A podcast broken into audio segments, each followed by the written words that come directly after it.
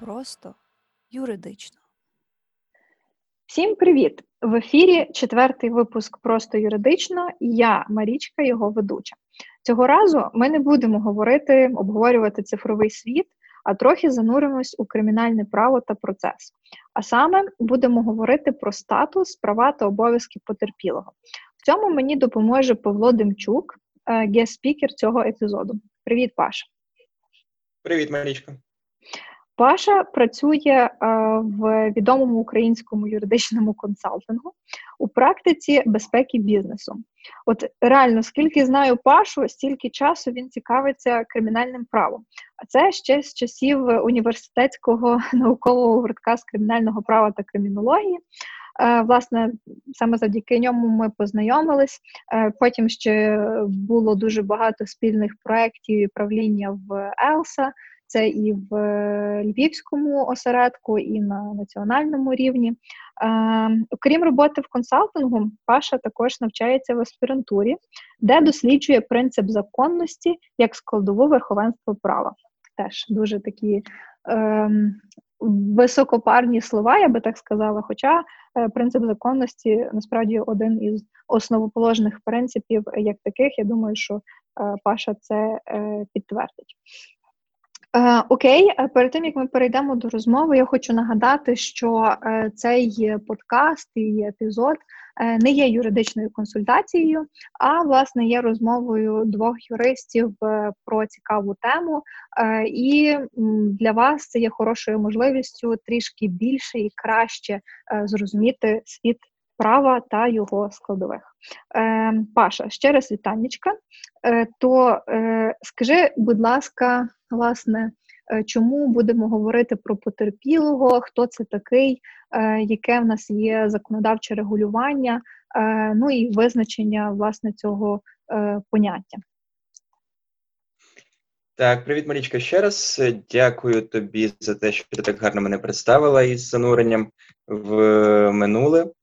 Е, насправді ага. хотілося б е, наголосити, що принцип законності це немало важливий принцип в кримінальному праві. Як би не здавалося, що верховенство права, на жаль, це така якась високопарна річ, поки що в нашому кримінальному праві і е, в нашій правовій дійсності, але це насправді важливо для того, щоб кожна людина могла реально захистити свої права і не була ображена з боку держави.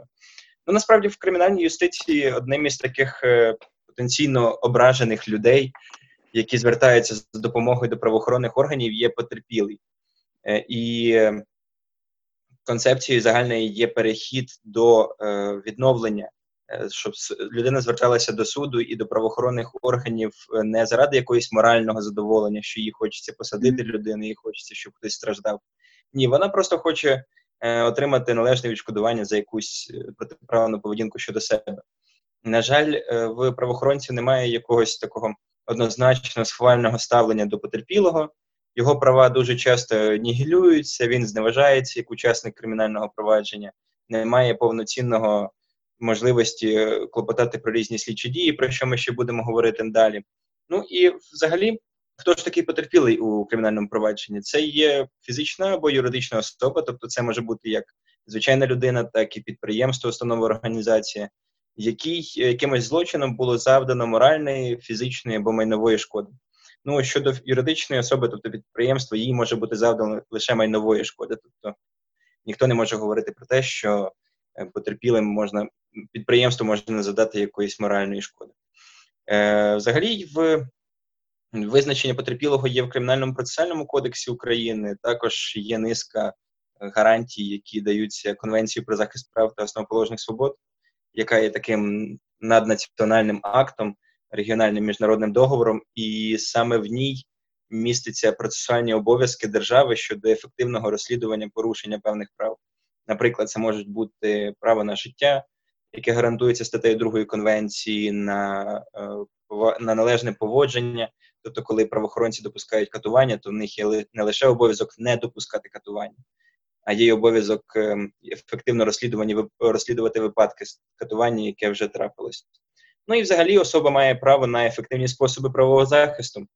А це вже таке загальне право, щоб людина, коли вона е, отримала якусь несправедливу поведінку щодо себе, незалежно від того, хто її заподіює, чи це інша особа, чи це, можливо, якісь е, державні органи, чи це, можливо, з точки зору підприємства, якогось установи організації, вона повинна е, мати захист від цих дій шляхом звернення до правоохоронних органів. Ну і варто сказати, що взагалі е, в Україні відрізняється є декілька статусів, які е, може особа отримати після того, як звернулася до правоохоронного органу. Напевно, тобі знайоме е, поняття викривач, правда? Так, е, знайомий. Я думаю, що і слухачам воно також знайоме, оскільки в попередніх епізодах ми частково згадували. Ну а хто не слухав попередні епізоди, ви послухайте. Я не буду так е, трішки інтригуючи, залишу розкриття цього поняття. Е, для тих, хто ще його не чув. Ну, власне, викривач е, це десь е, по факту особа, якій відомо про вчинення якогось правопорушення, або в неї є обґрунтовані підозри вважати, що планується, готується е, якесь кримінальне правопорушення. Це якщо так в загальному охарактеризувати таку особу. Але дійсно, так як ти правильно зазначив, в нас в законодавстві, зокрема в КПК, є декілька різних статусів. От, наприклад, у нас є статус заявник. Хто такий заявник, і чи обов'язково заявник е, має бути потерпілим? Угу. Так, ну заявник це такий перший статус, який отримає особа, коли вона звертається до заяви про вчинення злочину. Наприклад, вам десь е, стало відомо про вчинення якихось незаконних дій, ви стали свідком того, як е, хтось застосовує домашнє насильство, як хтось викрадає автомобіль, як хтось там різні інші незаконні дії робить, когось грабує або ще щось. І ви звертаєтеся до правоохоронців, викликаєте їх е, на 102, або, можливо, ви е, пишете заяву в поліцію. Ну і тоді ви набуваєте статус заявника.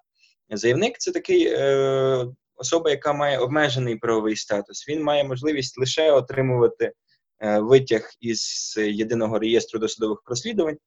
Е, це такий документ, який свідчить про те, що дійсно розпочато кримінальне провадження.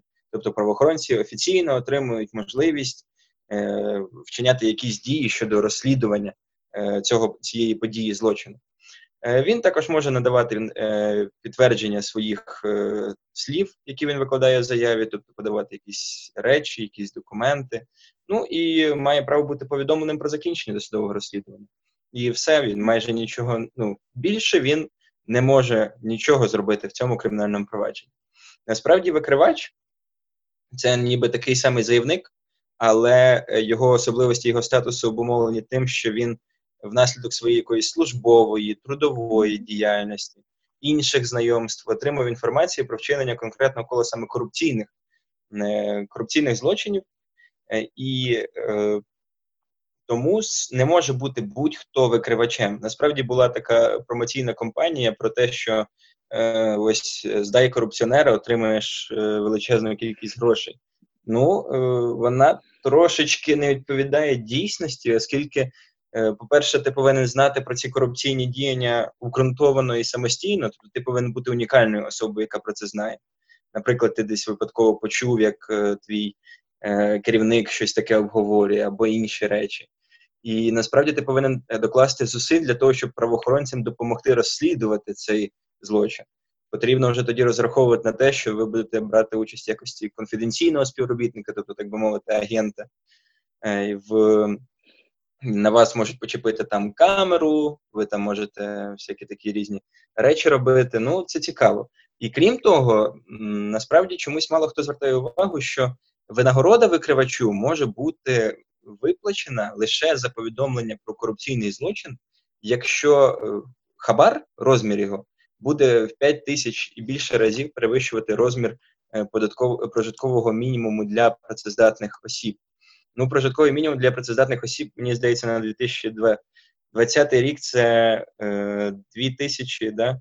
Так, так. Ну, Я точно теж не пам'ятаю. гривні, щось таке. Ну, тобто, так, якщо помножити 5 тисяч на. Ну, якщо ну, умовно кажучи, якщо навіть на 2 тисячі помножити, це у нас скільки так, виходить? 1 10 мільйон? мільйонів.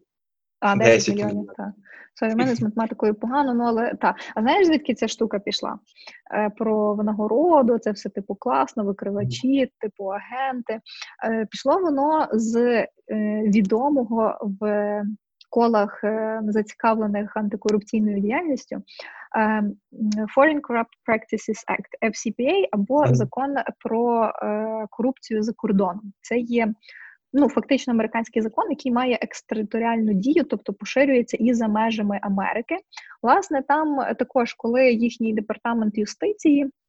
Dodge е, Department of Justice ініціює розслідування і відповідно ініціює за зверненням такого викривача, то там також передбачено певний відсоток такої винагороди. Але так як ти кажеш, дійсно та людина має співпрацювати, вона має повністю надавати всю інформацію, яка є відома. Вона десь напевно е, має брати участь в таких негласних е, слідчих діях для для того, щоб реально підтвердити е, факт неправомірної вигоди. Ну але там, щоб ти розумів, щоб слухачі розуміли, мова йде про неймовірно великі гроші, неймовірно величезні хабарі, тобто 10 мільйонів гривень це навіть не сума. Е, Для того, щоб зрозуміти контекст, коли реально може зацікавитися додж е, тою чи іншою справою. Тобто е, там стартує, напевно, від 200-300 мільярдів доларів точно. Ну тому, якщо така людина реально повідомляє, якщо це дійсно підтверджується за результатами розслідування, е, скоріш за все, та компанія і керівництво, стосовно якої проводилось розслідування, тобто обвинувачені, вони йдуть на сетлмент, тобто це така угода е, про співпрацю, чи як це правильно назвати, і де вони визнають свою вину. Ось і відповідно певний відсоток просто відщолкує такому викривачу, що вже гарантує йому можливість дуже добре жити і вийти на пенсію. Ну, це так, якщо говорити про якусь теж десь мотивацію обґрунтовано і правомірно, і з належними доказами повідомляти про корупційні правопорушення. Це такий був трішки офтоп для того, щоб зрозуміти, звідки ж ті ноги виросли в Україні. До речі, про FCPA, е, про Foreign Corrupt Practices Act. Е, Чи правильно десь побутує думка, що він поширює свою дію, ніби на корупційні злочини, які вчинені з допомогою офіційної валюти США, тобто долара? Так, Це так. одним із критеріїв юрисдикції. Е, та, ну е, це один із критеріїв юрисдикції, там, звичайно, є роз'яснення. Е, я потім тобі скину. Е, Є дуже класні гайдлайнс, які випустили той самий департамент юстиції, де вони розкривають е, всі ці аспекти. Але дійсно е, був навіть якийсь такий кейс, який мав місце. Чи то на Кіпрі, чи то десь десь де-інде, де власне здійснювалися розрахунки в доларах, і це власне зацікавило правоохоронні органи США. Там теж був якийсь доволі великий сетлмент. Одним словом, так, валюта також має значення. Так, а повернемося до нашого е, потерпілого. Тобто, зрозуміло, що з викривачем не все так просто. Е, не можна просто підслуховувати людей, потім писати заяву в поліції і вважати, що ти вже викривач і очікуєш на довічне утримання до пенсії за рахунок цього. Також важлива та інформація, яку ти повідомиш до суду, і важливо, чи взагалі цю людину засудять, тому що враховуючи практику нашу по е, корупційних органах, е, по корупційних злочинах, то насправді, коли вступають у роботу кваліфіковані адвокати, то не хочеться недооцінювати роботу кваліфікованих правоохоронців, але деколи вона е, в ній трапляються свої баги, які не дозволяють засудити особу і отримати таким чином винагороду викривачу. Ну, але ми про потерпілих. Е, До речі, в контексті викривачів хочеться сказати, що не може бути потерпілим особа, якій нібито заподіється, наприклад, моральна шкода як частині суспільства. Е, Наприклад, якщо ви там відносите себе до, до юристів, так, а хтось е, написав у дописі у Фейсбуці, чи там, що всі юристи козли, і щось таке, то не можна казати, що от мені е, заподіяна шкода, я пишу заяву про вчинення злочину, оскільки це там якісь втручання у приватне життя і взагалі приниження честі і гідності. Насправді це не є кримінально караним, але раптом всяке може трапитись. Тобто ви не можете розраховувати, як е, бути потерпілим у такому кримінальному провадженні. Ну а взагалі, коли ви звертаєтесь до, до правоохоронних органів з заявою, ну то як найчастіше, якщо це не якийсь кричущий випадок, коли там дійсно є е, наслідки у вигляді шкоди здоров'ю істотної, там вбивство, якоїсь значної крадіжки. Якщо ви просто звертаєтесь із е, таким, е, що правоохоронним органам здасться не надто важливим, наприклад, якесь там втручання в приватне е, життя, коли там десь хтось злив якусь переписку, тобто такі злочини, які не мають реальних наслідків страшних, то правоохоронці, скоріш за все, вашу заяву так відкладуть в сторону, і вона там довго-довго буде пилитися до місяця часу, коли вони зобов'язані за законом про звернення громадян е, відповісти, відповісти на, вашу, на ваше звернення. Чому так відбувається? Е, Кримінальний процесуальний кодекс він вимагає одразу вносити відомості у єдиний реєстр досудових розслідувань. Скорочено ЄРДР, як ми раніше казали, це є офіційним початком кримінального переслідування, офіційним початком діяльності правоохоронних органів. Е, зобов'язані вносити ці відомості впродовж 24 годин з моменту, коли ви їм дали цю заяву. Але правоохоронці зрозуміло, чим більше в них кримінальних проваджень несено, тим більше в них формально роботи, тим гірші в них показники, тому що вони не розслідують ці кримінальні провадження, і тому вони не поспішають так робити. А строк на оскарження це є одна із прав, до речі, заявника це оскаржити бездіяльність щодо невнесення відомостей у єдиний реєстр досудового розслідування до е, суду. Це буде розглядатися місцевим судом, тобто той, який знаходиться в тому ж районі, що і орган досудового розслідування. Наприклад, якщо ви подаєте заяву там у Шевченківському районі міста Львова, в Шевченківський райвідділ, е, то ви маєте оскаржувати ці дії в Шевченківський районний суд міста Львова. Ось і е, строк на оскарження 10 днів з моменту подання такої заяви. Тому вам потрібно так е, слідкувати за календарем. А найкраще це просто, якщо ви е, подали заяву в один день, наступний день ви зателефонували в райвідділок або прийшли особисто, запиталися, чи внесено відомості. Вам скажуть, що вона на розгляді в якогось слідчого чи на розгляді в якогось дільничного. Тому ви берете свою заяву і пишете скаргу до суду в порядку статті 303, яка передбачає типу, оскарження рішень дій чи бездіяльності в даному випадку правоохоронних органів. І ви судді зазвичай зазвичай вони задовольняють такі скарги, оскільки дійсно слідчий не повинен встановлювати, чи існує якась е, дуже обґрунтована підстава для початку кримінального досудового розслідування, чи не існує такої підстави, е, і таке інше. Ну, до речі, в даному контексті ще потрібно наголосити на тому, що існують злочини, які можуть відбуватися виключно на підставі заяви е, про е, вчинення злочину. Йдеться про злочини приватного обвинувачення. Е, приватне обвинувачення це тоді, коли без заяви не може здійснювати свою діяльність слідчий, прокурор і таке інше. Наприклад, це що умисні середні тілесні легкі тілесні ушкодження. Це, наприклад, зараження венеричною хворобою без обтяження, без обтяжуючих обставин, незаконний аборт, примушування до шлюбу, е, зґвалтування без обтяжуючих обставин, наприклад, до них відноситься.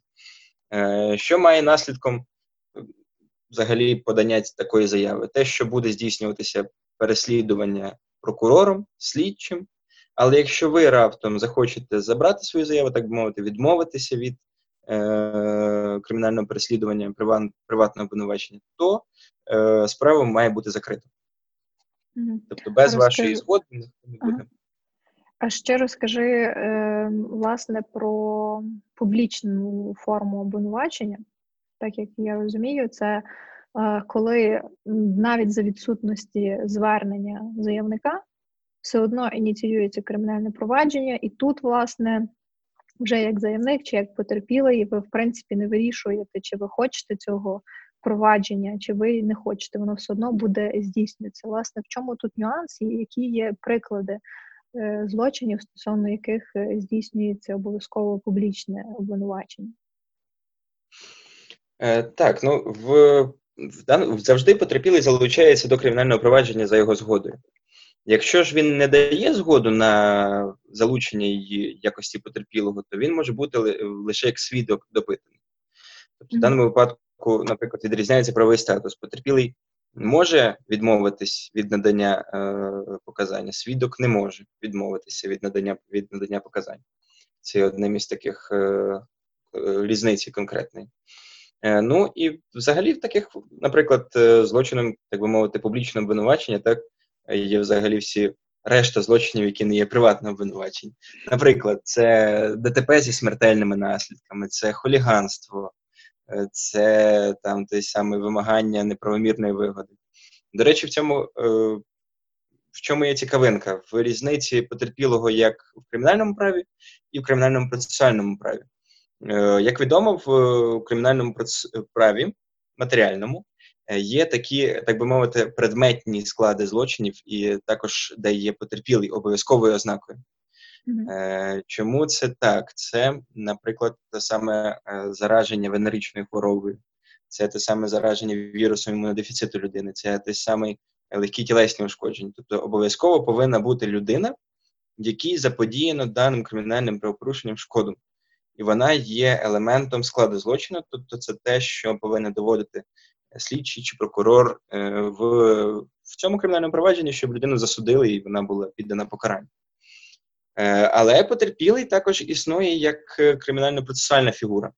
Наприклад, коли було заподіяно смерть наслідок вчинення злочину. Це не означає, що потерпілого в цьому провадженні немає. Тоді як потерпілі вступають е, близькі родичі чи члени сім'ї такої особи.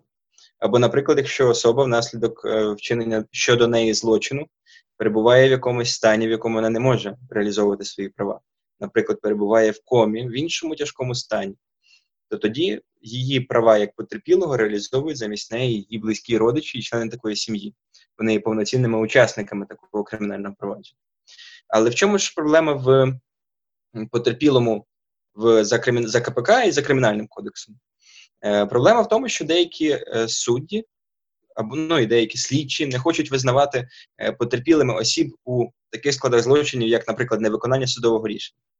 Здавалось би, невиконання судового рішення тут страждає е, скоріше інтереси держави. Цей злочин розміщений в розділі щодо інтересів держави, да, що хтось осмілився не виконувати судове рішення, рішення українського суду, найвищого суду в Україні.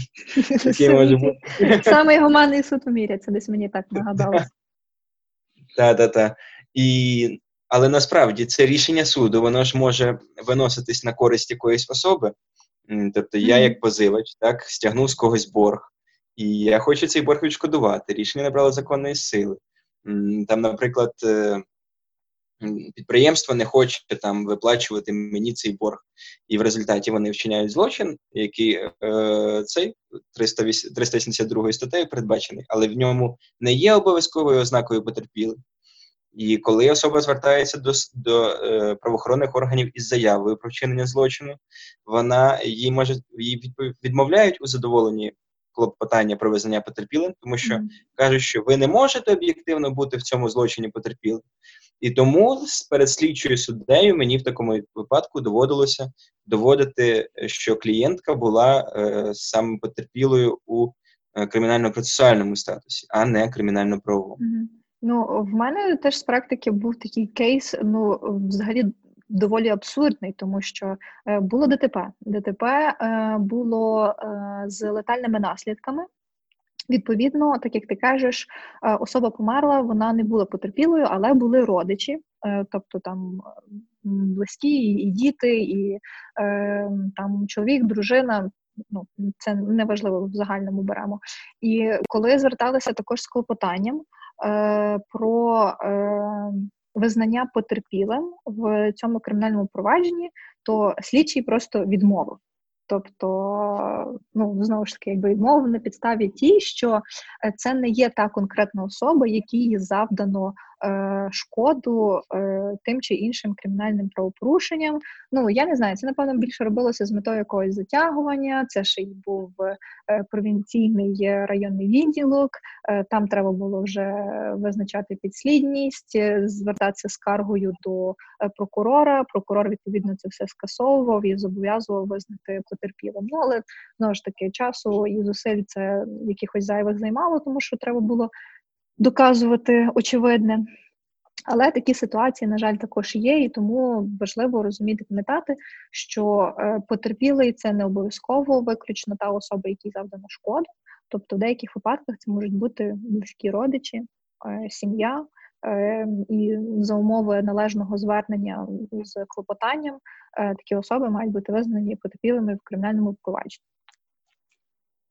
До речі, пропоную саме е, звернути увагу, як потрібно підтверджувати завдання цієї моральної, фізичної або майнової шкоди. Ну, Коли ми звертаємося з заявою про вчинення злочину, коли нам завдано якоїсь моральної шкоди, наприклад, незаконним звільненням, е, зокрема, е, або якимись іншими незаконними діями, ми ж не маємо при собі там висновок експерта про те, що от мені заподіяна моральна шкода ми нібито також не не біжимо одразу до е, психіатрів чи до психологів із тим, що надайте мені довідку, будь ласка, що мені завдана моральна шкода, що в мене є психічні страждання і так далі. І з цим завжди пов'язано, е, пов'язані певні проблеми.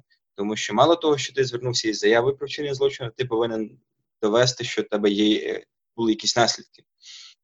Ну і якщо з фізичними наслідками достатньо ну, не так вже і складно, хоча в деяких справах дійсно потрібно провести експертизу, е, медичну експертизу або психіатричну експертизу, і це можуть бути неявні тілесні ушкодження.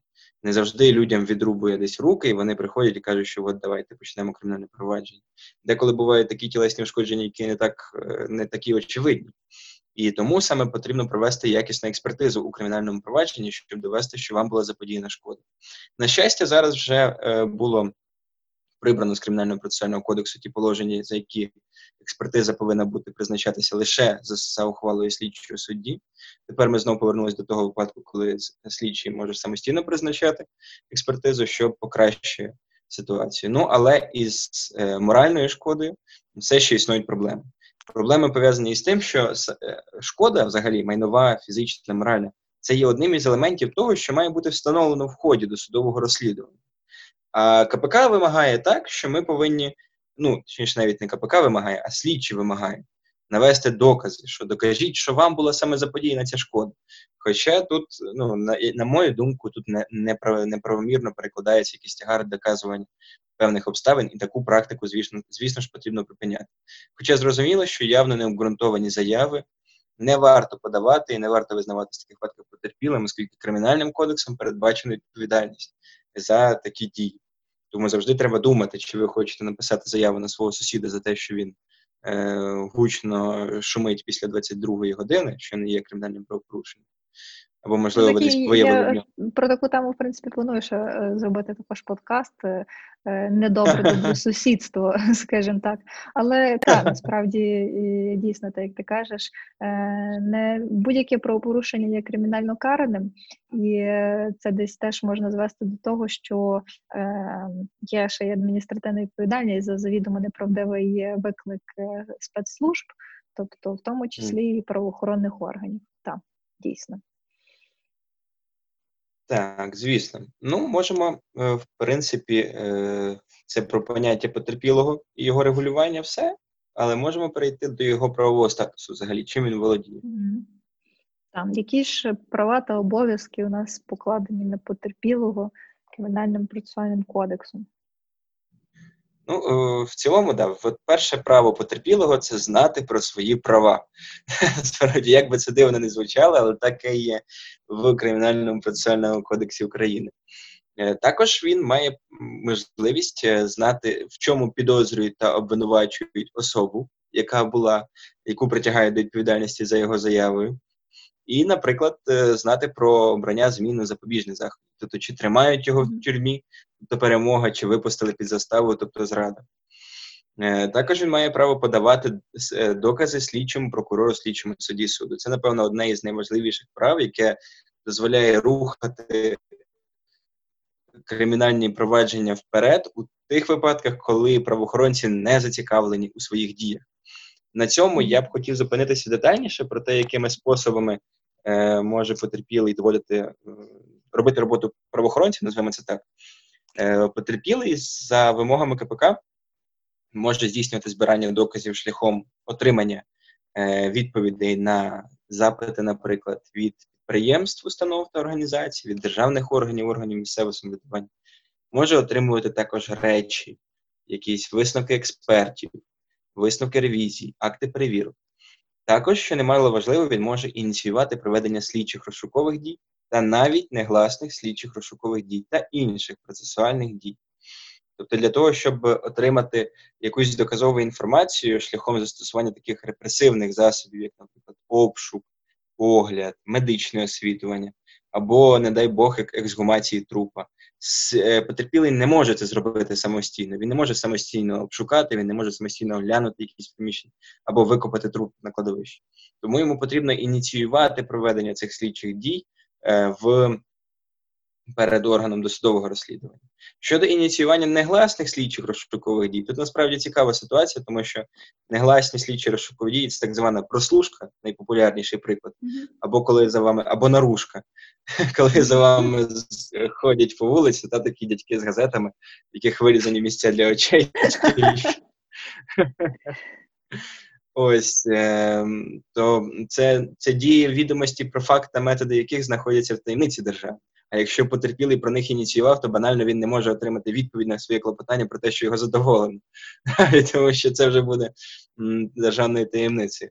Ну і в цьому контексті ініціювання слідчих дій є одна проблема, в тому що відмову у е, проведенні, так би мовити, слідчих розшукових дій достатньо важко е, оскаржити, оскільки ви до слідчого судді повинні довести е, той факт, що вона що ця слідча дія достатньо необхідна для того, е, щоб ну, щоб бути здійсненою в цьому кримінальному провадженні.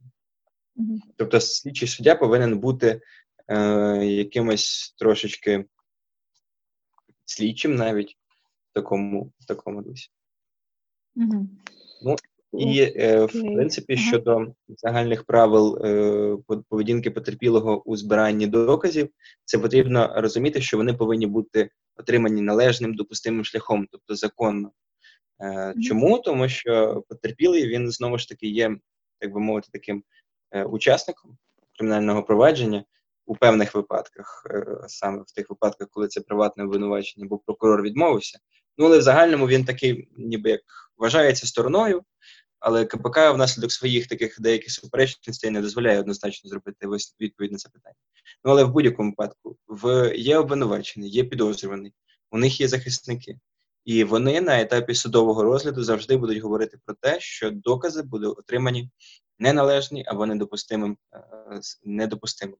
Що буде означати, що матиме наслідком неможливість засудити особи за е, фактом вчинення певних дій.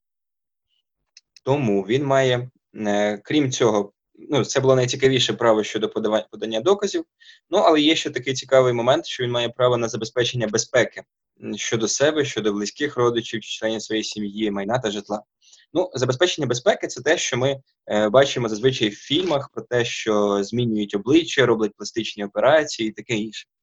Насправді, е, наше законодавство передбачає передбачає навіть зміну зовнішності. Я правда не чув про такі засоби захисту, але вони так само зберігаються в державній таємниці, їхнє застосування. Ну тому, тому ти і не чув, так. як і в принципі більшість людей е, також не чули про таке. Хоча дійсно так, є таке положення, що це пам'ятаю слово навчання на третьому курсі е, під час е, вивчення кримінального процесу. Так, але насправді вам можуть виділити особисту охорону, охорону житла і майна, можуть видати технічні засоби контролю і прослуховування, можуть вам змінити документи або змінити зовнішність, змінити місце роботи або навчання, можуть переселити вас в інше місце проживання, ну і можуть забезпечити закритий судовий розгляд, що є немало важливо у тих випадках, коли е, потерпілий е, внаслідок злочинів щодо, е, так мовити, статевої свободи і статевої недоторканності. Це немало важливо. Ну і взагалі, що ще цікаво, звісно, що потерпілий має право на захист, ну право на на представництво навіть так, тому що потерпілий має право мати представника. Він має право оскаржувати незаконні рішення дії чи бездіяльність слідчого, прокурора, слідчого судді. Звісно, що на відшкодуванням е, завданої кримінальним правопорушенням шкоди. Звісно, що знайомитись із матеріалами е, кримінального провадження. Е, ну і застосовувати технічні засоби при участі в процесуальних діях. Це такі стандартна підбірка прав, вони майже кореспондуються із правами підозрюваного обвинуваченого, але все-таки в трошечки меншому обсязі. Окей. Okay. Стосовно е, прав, я думаю, тут, в принципі, все більш-менш зрозуміло. Які ж обов'язки покладаються на потерпілого при цьому? Тобто, що він зобов'язаний робити, і що він не повинен робити? Е, насправді потерпілий зобов'язаний ем, прибувати за викликом до слідчого прокурора, слідчого судді суду, а в разі неможливості прибуття повідомити про це, про а також про причини, чому він не може прибути за викликом. Це надзвичайно е, серйозна проблема, коли потерпілі, які не надто зацікавлені у вирішенні кримінально-правового спору, не приходять на судові засідання, не приходять на допити, і тому е, безмежну кількість е, засідань суд просто відкладає і просить прокурора забезпечити участь потерпілих, а ті потерпілі ледве прийдуть, і всяке таке. Також потерпілий зобов'язаний не перешкоджати встановленню обставин вчинення кримінального правопорушення. Можна навести такий приклад, що Е, це особи, які з опалу подали заяву про вчинення якогось серйозного злочину, та тобто неприватного обвинувачення. Потім вже вони якось е, дійшли згоди, і потерпілий починає так е, виляти, да, трохи там не не розповідати ту інформацію, яка потрібна слідчому, не з'являтися, не співпрацювати з е, обвинуваченням і таке інше. Ну і звісно, що це таємниця досудового розслідування він не може розголошувати без дозволу слідчого прокурора суду відомості, які стали йому відомі у зв'язку із участю у кримінальному провадженні. А насправді, коли потерпілий знайомиться із матеріалами кримінальної справи, там зібрана величезна е, кількість інформації про особу підозрюваного, наприклад, про інших осіб, оскільки ну, досудове розслідування. Ще сам той факт, що він має право робити копії з е, цих матеріалів кримінального так. провадження, тобто е, це також підвищує, скажімо, десь е, всю цю важливість і весь цей обов'язок не розголошувати ті відомості, не ходити там, не роздавати ті всі копії, кому попало, сусідам, аби там знали, який той чоловік чи жінка погані, тощо. Ну тобто там виключно для себе або ж для свого захисника, якщо в е, процес залучено адвоката. Так, звісно, я погоджуюся з цим, оскільки тут банально навіть персональні дані це мінімально, що можна побачити в рамках кримінального провадження. Насправді там можуть бути набагато більше, особливо коли це ведуться негласні слідчі розшукові дії, і особа може почути цілі фрагменти розмов, спілкування, а деколи обговорюються особисті якісь проблеми і таке інше. Тобто обов'язково потрібно бути мати культуру і навіть мати ну і виконувати свій обов'язок, тому що порушення, розголошення відомостей до судового розслідування без дозволу це так само складає собою, має собою склад злочину. Е, ну і тут, що я ще хотіла додати, е, що кожному учаснику кримінального провадження, це мені здається вже на стадії судового розгляду, чи при вчиненні процесуальних дій вручається пам'ятка про ваші права та обов'язки. Це такий листочок А4 зазвичай, де от е, всі ці пункти, ну вони в принципі всі. Перекопійовані з кримінального процесуального кодексу, але е, це важливо. І це важливо особливо тоді, коли ви не є юристом, і ви, в принципі, десь не знаєте, не орієнтуєтеся, звідки це взяти, але от вам забезпечують е, можливість ознайомитися з цими правами та обов'язками. Е, ну і знову ж таки, тут теж треба пам'ятати, що незнання закону не звільняє від відповідальності, тобто ваші права та обов'язки. Чи то потерпілого, чи підозрюваного, чи будь-якого іншого статусу, який ви можете набути, е, ви повинні знати та розуміти. Окей, Е, Я думаю, що ми можемо перейти до розгляду якогось такого більшого прикладу, так би мовити. Е, Я думаю, що в тебе в практиці, в мене в практиці, та й навіть, скажімо так, з особистого досвіду можу сказати, що е, були такі випадки, коли там доводилося викликати поліцію, ініціювати кримінальне провадження. У мене був випадок, коли квартиру, яку я орендувала разом з подругою, обікрали в якийсь один прекрасний день. Та. І тут, скажімо, треба було застосовувати весь свій арсенал ем, знанні юриста, так би мовити, е, викликати поліцію. Потім вони вже викликали слідчо оперативну групу, е, там прийшли, скажімо так. Експерти з такими чумуданчиками, е, порошечком згадала собі пари з криміналістики, коли ми знімали відбитки пальців. Ось, ну але та був такий випадок, і власне, оскільки тоді не було завдано дуже великої шкоди, тобто, якщо це так десь порахувати приблизно, це були пошкоджені двері вхідні. Було викрадено в моєї подруги, з якою ми жили, два золоті перстені. В мене, в принципі, не дуже багато вкрали. Це була срібна підвіска, і я принаймні колись так робила. Зараз в мене вже того немає. Привозити, коли я приїжджала з десь за кордону, то любила собі залишати як сувенір е, гроші, купюри. Але це вони десь були номіналом там один-два, е, не більше. Ну в сукупності воно десь напевно вийшло 300 гривень. Так, от цей мій сувенір також вкрали. Е, І що було цікаво тоді? коли прийшли слідчі, почали це все от оглядати. Е, ну, перш за все, що ми робили? Ми викликали поліцію, ми нічого не чіпали в квартирі. Тобто, бо ми розуміли, що ми десь можемо пошкодити чи знищити якісь докази вчинення кримінального правопорушення. Це дуже важливо залишити все так для того, щоб обстановка була могла бути мінімально збережена і е, це би допомогло власне е, слідчим е, розшукати порушників. Відповідно, коли вони з'явилися, вони оглянули місце події. Вони відібрали пояснення, що цікаво, мене вони не визна, не визнали, не надали мені статус потерпілої. Вони надали статус потерпілої моїй коліжанці, тому що в неї типу більше більше коштів вкрали. Власне, ті золоті перстені. Хоча я казала, визнайте мене потерпіли, вони сказали, то вас нічого дуже тут не вкрали. Я така, ну окей. І на тому дякую. Е, Та, ну тобто вони подивилися, де в принципі можна було би десь відбитки пальців е, е, отримати, ймовірні. Хотіли вкрасти мій ноутбук. Ми його навіть дуже класно спакували в сумочку, там все запакували зарядку, так як має бути. От при тому, що теж цікаво.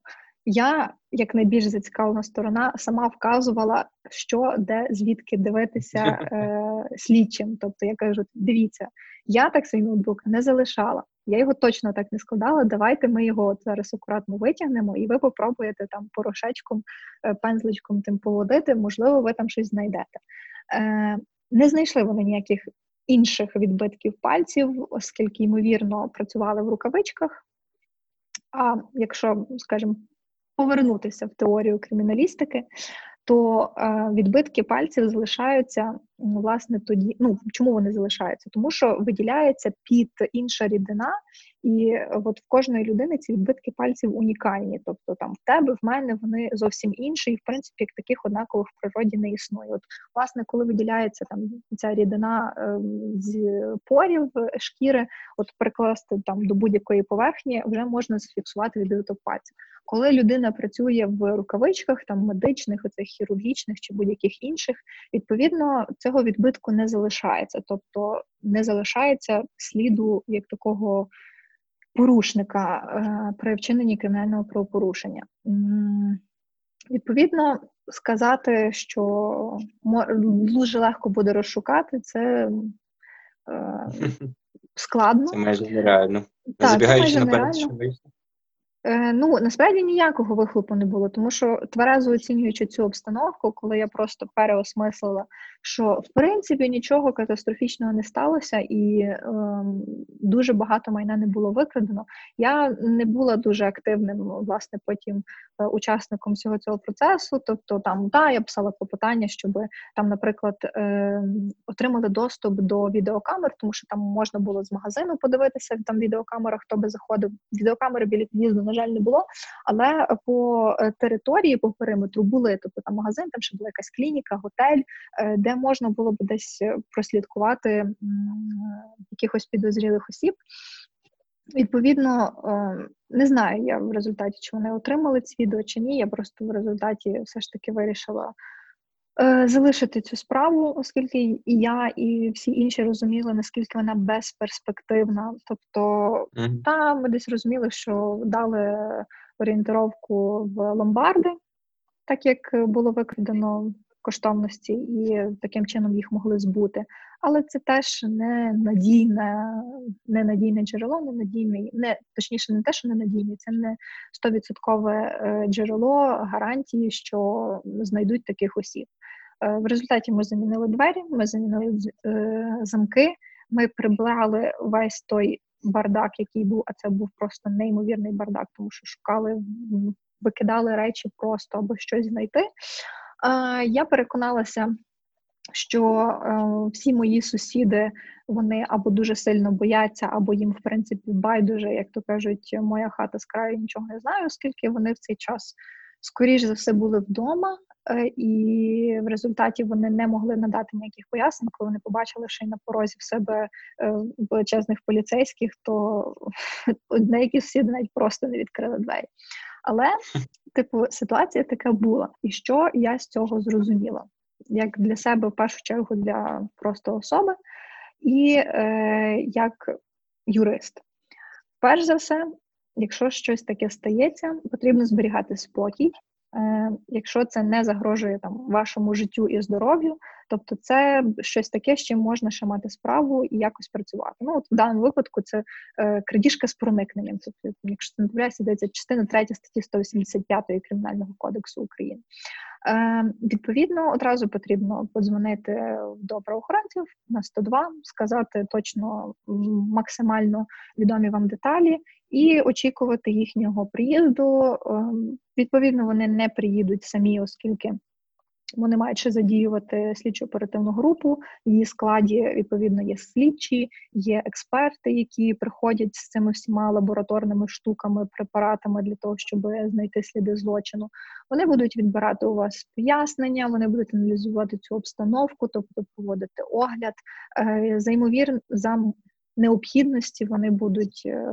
Е, е, Відбирати якісь частини, на яких могли бути залишені відбитки пальців, е, ніг, е, стопи, е, для того, щоб долучити їх до матеріалів кримінального провадження. Ну, відповідно, перед тим вони це реєструють, вносять в е, реєстр е, єдиних е, держав... єдиний державний реєстр досудових е, розслідувань. Е, Ну і після того, коли вони проведуть всі ці дії на місці, дають вам контактний номер телефону слідчого. Скоріше за все, комунікація буде відбуватися в Вайбері, який я дуже не люблю. От, ну і далі діло насправді в основному за вами. Тобто, якщо ви будете постійно ходити, нагадуватись і бути активним учасником цього кримінального провадження, є шанс, що е, буде якийсь результат. Е, знову ж таки, оцініть, наскільки вам це потрібно. З однієї сторони, та я розумію, що це дуже неприємно, і це е, знову ж таки десь тригер для тебе, що ти ніде не можеш почуватись в безпеці. Тобто, фактично, місце, де ти мешкаєш, воно стало доступним для якихось незнайомих осіб. Це дуже психологічно важко насправді, але з цим треба просто прожити, пропрацювати і зрозуміти, що ну краще більше подбати про цю безпеку, тобто там якісь кращі замки поставити, е, сигналізацію, відеонагляд. Ну залежить знову ж таки від, від вас і від ваших можливостей. І е, якщо ви розумієте, що це не настільки критично, і воно і для вас, скажімо, це навіть і не рентабельно, і ви розумієте, що не буде вихлопу з цієї ситуації, то краще просто пережити це як досвід. Не скажу, що це ні хороше, ні погане. Мені здається, будь-який досвід це окей, оскільки в наступний раз, якщо щось таке станеться, то ви вже будете розуміти, як себе поводити. Але знову ж таки, це просто етап в житті. Через це треба пройти і жити далі. А про свої права та обов'язки як потерпілого треба знати все одно. Ну, до речі, в цьому от контексті хотів би цікава історія. Хотів би заодно в цьому контексті вказати, що е, зазвичай із такими кримінальними провадженнями, в яких потерпілі не активні, е, то слідчі просто закривають їх, коли пройде там е, рік чи 18 місяців, залежно від е, тяжкості кримінального правопорушення. І це одна із таких е, основних проблем. Якщо раніше не було врегульовано строку е, кримінального е, здійснення такого досудового розслідування, коли ще немає підозрюваного, і слідчі могли це робити безстроково, користуючись цим, вони затягували, відкладали і так далі, то тепер такий строк встановлений. Це е, залежно від того, яка тяжкість, чи це 6 місяців, чи це е, 18 місяців, чи це рік. І тому тут з'являється взагалі інша проблема. Е, проблема того, що слідчий, який нічого не робив в кримінальному провадженні, зробив формально декілька якихось там слідчих дій, навіть просто звернувся із запитами. Коли проходить цих 12 місяців, він е, приймає постанову про закриття кримінального провадження у зв'язку із закінченням строків досудового розслідування. І ти із цим, що хочеш, то й роби. Оскільки не закрити він таке кримінальне провадження об'єктивно не може. Оскаржити таке рішення, ну, закриття кримінального провадження оскаржується, але що ти будеш наводити слідчому суді в доведення своїх обставин, ну, своєї правоти? На мою думку, потрібно слідкувати самостійно, якщо це якісь кримінальні провадження, яких ви є потерпілим, і шкода заподіяна, наприклад, вашому бізнесу, там чи це можливо бути якесь е, рейдерське захоплення, чи це можливо якісь інші шахрайства, майнові злочини, чи можливо щодо вас якісь незаконні дії вчиняє е, правоохоронні органи, пов'язані з вимаганням, наприклад, чи перешкоджання підприємницькій діяльності і так далі. Потрібно самостійно просто ставити собі таймер на контроль, коли розпочався, е, коли, коли розпочалось досудове розслідування цього кримінального права е, кримінального правопорушення, і е, коли вже буде добігати до кінця ось цих 12 місяців, просто звертатися до слідчого із клопотанням про те, щоб він звернувся до слід до свого керівника щодо продовження строків досудового розслідування. Така можливість у них є, тобто вони строки продовжувати можуть, але для цього потрібно їхнє клопотання, яке вони не завжди подають. Якщо вони його вже не подали, то вони, ну, типу, звиняйте, скажуть вам, вибачте, провадження закрите. І ніхто нічого не зробить, крім того, що треба брати і е, починати кримінальне провадження спочатку. Цей весь процес пов'язаний з поданням заяви, визнанням потерпілим і так далі. Е, плюс Теж мало ймовірно, оскільки е, знову ж таки найкраще от одразу ініціювати все після е, вчинення злочину. Чому? Тому що є більша ймовірність, що залишаться сліди вчинення злочину, і деякі докази їх можна буде одразу отримати, а не потім десь там шукати, видумувати чи ще щось там проводити, якісь слідчі експерименти, щоб відновити ту обстановку. Ну от в моєму випадку це було одразу. Тобто, як тільки ми повернулися з роботи, ми побачили, що е, двері відкриті. Коли зайшли всередину, зрозуміли, що сталася крадіжка, там не переглядаючи, що було викрано, викрадено і взагалі що сталося, одразу зателефонували на 102 для того, щоб чим пошвидше можна було е, це все оглянути. Ну і я десь практично переконана, що в моєму випадку так і було закрито провадження у зв'язку з закінченням е, строків. Я просто навіть вже і не питалася, не, не вникала. Е, ось, але десь і переосмислила і про свою фізичну і цифрову безпеку дбаю набагато більше, чого і всім раджу. Е, Так, окей, Паша, даю тобі назад слово. Я тебе так перебила. Е, ну, та, в цьому е, цікаво, якщо не встановили особу, яка вчинила злочин, то законодавством передбачено, що потерпілий має право на відшкодування шкоди, завданої вчиненням злочину. І це може бути не лише е, здійснено підозрюваним обвинуваченим, а це може бути здійснено також державою в порядку, якому встановленому законом. Але є одне але. Такого закону держава України не прийняла. Тобто в нас тому в нас є таке право, так, але як ми його будемо реалізовувати, ми не знаємо. Тобто ми не можемо е, отримати відшкодування завданої шкоди з боку держави, коли не не встановлено винуватця цього кримінального правопорушення. На жаль.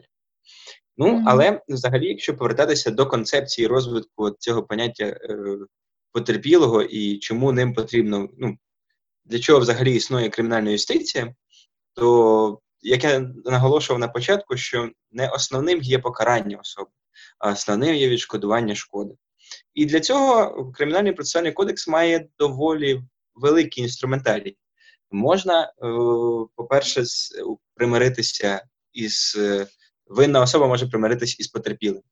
Вона може їй відшкодувати завдану шкоду і усунути всю усунути всі недоліки, які були заподіяні, наприклад.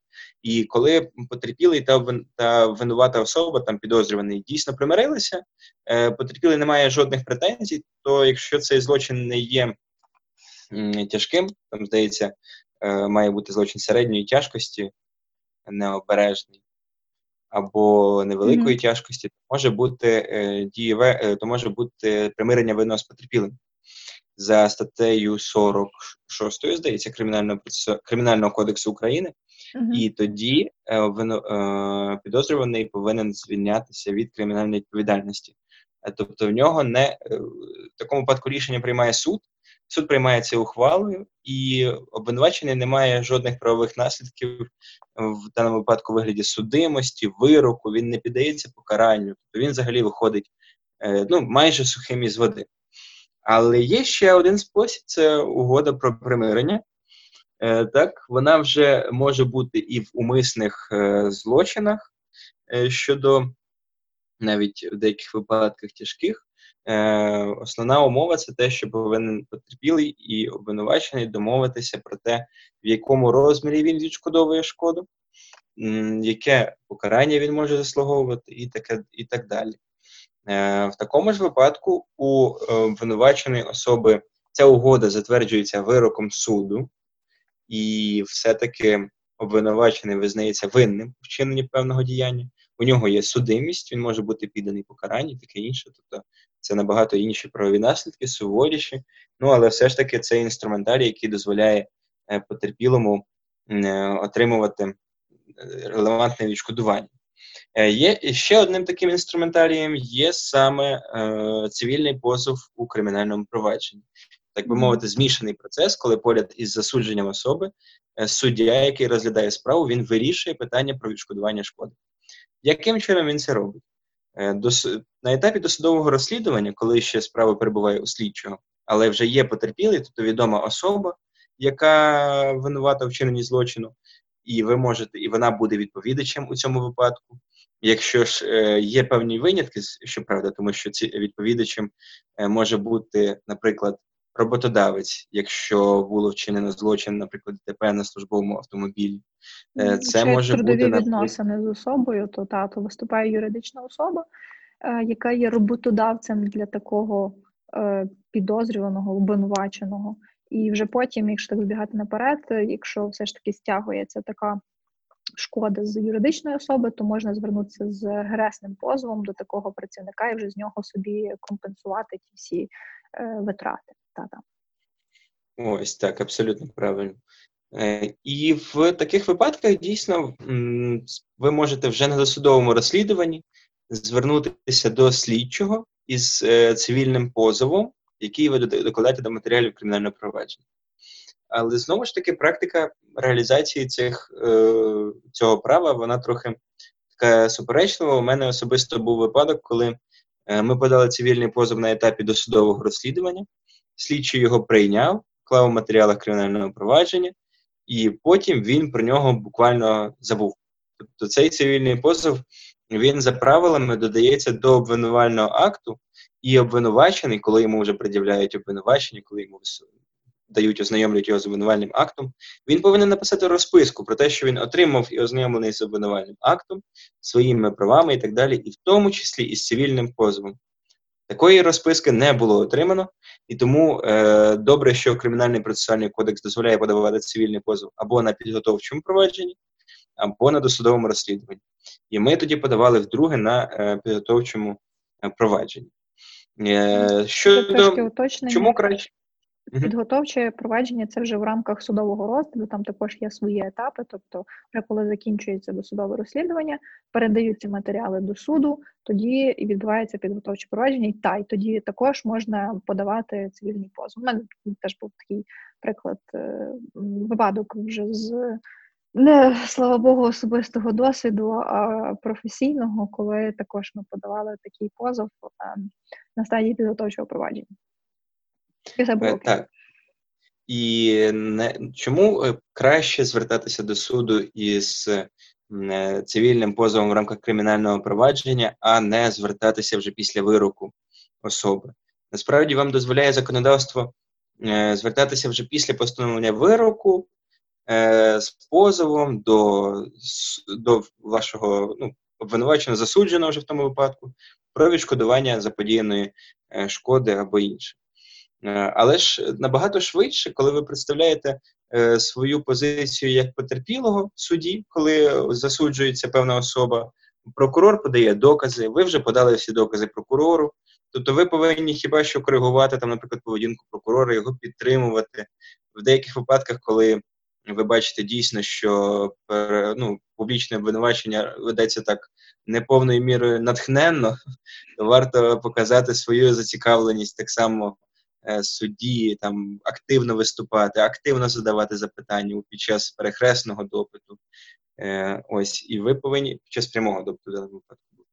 І тому ви повинні активно вести себе на судовому розгляді, і ви позбавляєтесь в такому випадку е, на значного тягаря доказування. Ви не повинні нести матеріали кримінального провадження до е, суду іншого цивільного таке інше. Тобто, в мене був випадок, коли ми е, вже повертали в попереднє становище е, особу внаслідок вчинення злочинних дій, щодо якої шахрайства неї позбавили з власності квартиру, але особа була засуджена вже, е, вона вже відбувала покарання.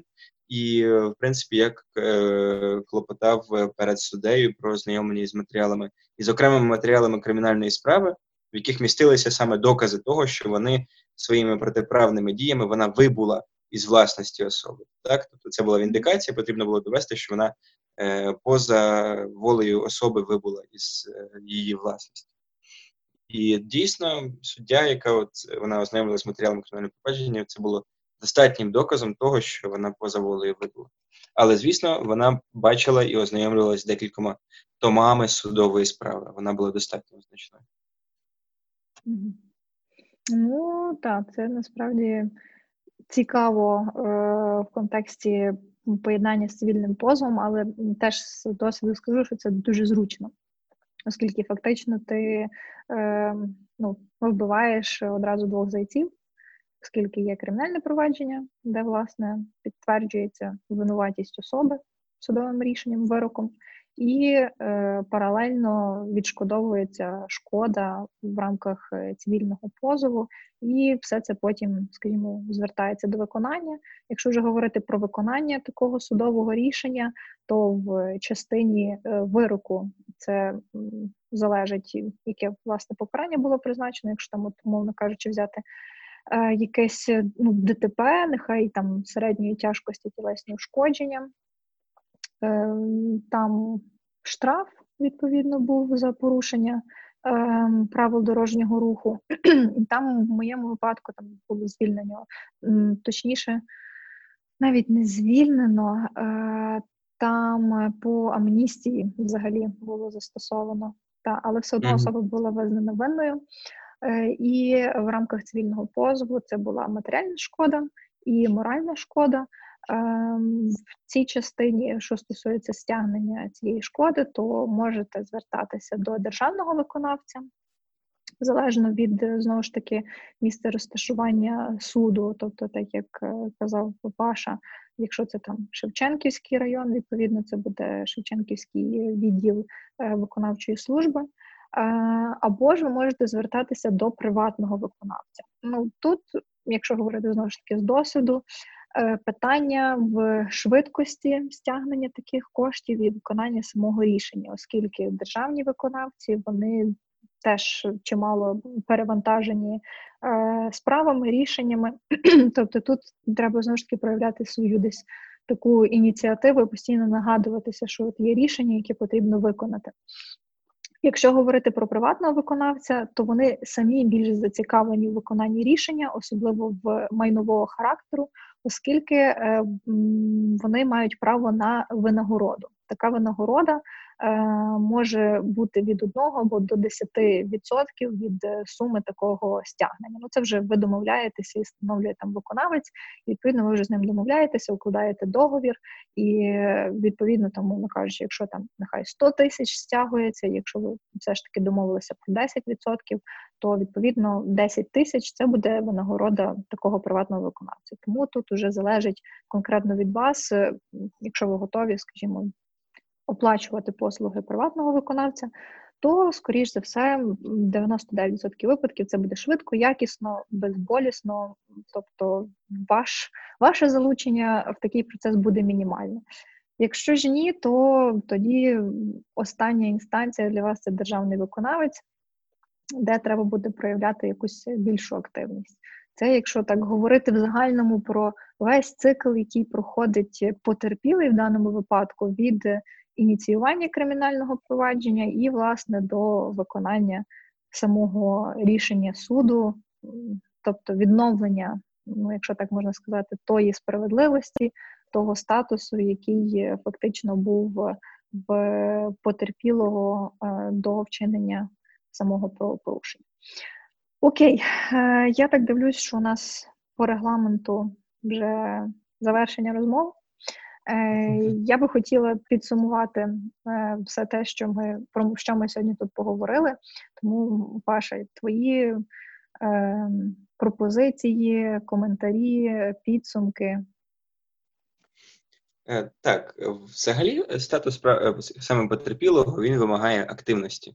Якщо ви хочете отримати відшкодування заподіяної вам шкоди, вам потрібно проявляти, вам потрібно, щоб слідчий зрозумів, що вас варто боятися. В цьому це кримінальне провадження не потрібно закидати нагору на свою шафу найвищу і е, згадувати про нього через рік, коли лише потрібно прийняти постанову про закриття. Ні. Найбільше такі от е, проблеми і поради, які можна е, надати, це е, завжди звертатися до слідчого письмово. Тобто, якщо ви хочете, щоб він вчинив якісь слідчі дії, звертайтесь про це із клопотанням. Якщо ви хочете, щоб долучити якісь докази, звертайтесь про це із клопотанням і додавайте ці докази. Е, завжди е, слідкуйте за строками. Якщо ви подали заяву, прийшло е, прийшов один чи два дні, і ніхто до вас не перетелефонував, і ви, коли телефонуєте і отримаєте інформацію, що відомості в ЄРДР не внесли, то одразу готуйте. А, ну і така практична порада: це якщо ви подаєте якесь е, звернення в правоохоронний орган чи до суду, беріть з собою два примірники, якщо ви не надсилаєте поштою. На одному вам поставлять штампик, а на іншому, а інше ви подасте. Це буде вам е, корисно, коли ви будете доводити, що ви дійсно зверталися із заявою про чинний злочин. Тобто може бути два способи. Ну, часи карантину, їх, звісно, е, один це подавати поштою, бо нарич канцелярії ніякі не працюють. А, Тобто ви завжди маєте отримувати підтвердження того, що ви подавали. Завжди варто звертатися письмово, е, варто подбати завчасно про про докази, що вам заподіяна якась шкода. Чи це можливо е, залежно від кожного виду правопорушень, є свої докази. Якщо це крадіжка, зрозуміло, що вам потрібно чекати, як Марічка казала, слідчу оперативну групу. Якщо це якась е, несплата аліментів і таке інше, потрібно так само отримувати підтвердження, що ви, наприклад, на такий-то рахунок вам повинні були сплачувати аліменти, у вас не було надходжень на рахунок е, понад цей понад 6 місяців там і так далі. Е, тобто завжди дбати про документування своєї діяльності активно готуватися до при поданні цивільного позову. Я завжди наголошую на тому, що потрібно спробувати примиритися, тобто за медіацією майбутнє. Не потрібно, ми не повинні використовувати всю систему карної репресії для того, щоб отримати відшкодування шкоди. Можливо, ви зможете дійти згоди, можливо, ви зможете поспілкуватися, е, і можна звільнити від кримінальної відповідальності особу, можна укласти вирок за угодою про примирення е, і е, таке інше. Ну і звісно, що потрібно розумно користуватися своїми правами, не варто ними зловживати, не варто починати слідкувати за якимись сусідами, вести приховані відеозйомки. Параноя це ніколи до успіху не е, не приводило. Ну і ви можете такими прагненнями прослідкувати за вчиненням якогось злочину, ви можете самі порушити чиюсь приватність, і це буде так само підставою для визнання вже вас в даному випадку злочинцем. Е, та, я від себе ще насправді додам. Ем, це, напевно, з такої більш психологічної е, точки зору. Ем, якщо знову ж таки, звичайно, не дай Бог, ніколи нікому цього не бажаю, але якщо таке трапляється, що стосовно вас вчиняють кримінальне правопорушення, от так як це було моєму випадку, е, намагайтеся завжди раціонально і тверезо оцінювати обстановку. Е, чи дійсно воно вартує якихось надзусиль е, для того, щоб десь доводити це до завершення, так як воно класично є до суду, ем, потім там вірне виконання вироку, рішення тощо. Подумайте, чи воно десь вартує ваших зусиль, часу і ресурсів, оскільки знову ж таки потерпілий це має бути активний учасник кримінального провадження, оскільки саме він зацікавлений в відновленні е, свого попереднього статусу, встановленні справедливості, відшкодування шкоди тощо. Але то є життя. І як я казала в попередніх випусках, право юриспруденція це лише один із регуляторів е, суспільних відносин. Є ще і мораль, і етика, і інші регулятори. Е, тому е, найкраще, мені здається, що можна зробити, це е, просто перш за все знати свої права та обов'язки. Зокрема, якщо все ж таки не пощастить стати в статусі потерпілого, і оцінювати належним чином, чи буде власне це розслідування перспективним. Якщо ви розумієте, що перспективне, якщо ваш хороший адвокат Е, розуміє і це також вам радить, тоді повний вперед користуйтеся всіма своїми правами, можливостями, інструментами, які вам гарантує законодавство. Але знову ж таки, чого я вам бажаю і чого Паша вам бажає, це не опинятися в статусі потерпілого, а тим більше в статусі підозрюваного. Е, Будьте законослухняними громадянами, знайте та поважайте закон, і е, буде вам тоді спокійніше жити і спати. Тому Дотримуйтесь цій... закон буде вам щастя. Так, однозначно. Права, точніше, не закону, а права. Е, Так. Тут можна зараз знову вникнути в розмову більше про таку якусь філософську поняття права, закону. Але ми не будемо цього робити. моралі і таке інше. Так, так, так, ми не будемо цього робити. Залишимо це для університетських часів. Ось і на такій е, позитивній ноті я буду дякувати Паші. Дякую за те, що е, ти погодився стати е, спікером цього випуску, і насправді мені було дуже цікаво тебе послухати. Ну, як і в тоді студентські часи, коли ти доповідав на гуртку з кримінального права. Так, е, я бажаю тобі успіхів е, в твоєму професійному розвитку і кар'єрі, здоров'я міцного бережи себе, бо карантин і коронавірус. А, Ну і я дякую слухачам, які залишаються зі мною вже впродовж четвертого випуску. Сподіваюся, що вам було цікаво і корисно послухати про статус потерпілого. І е, до нових зустрічей. Обіцяю, що далі буде також цікавіше і, е, як то кажуть, предметніше і практичніше. Тому всім папа, нехай вам щастить. Дякую, Марічко, всім папа.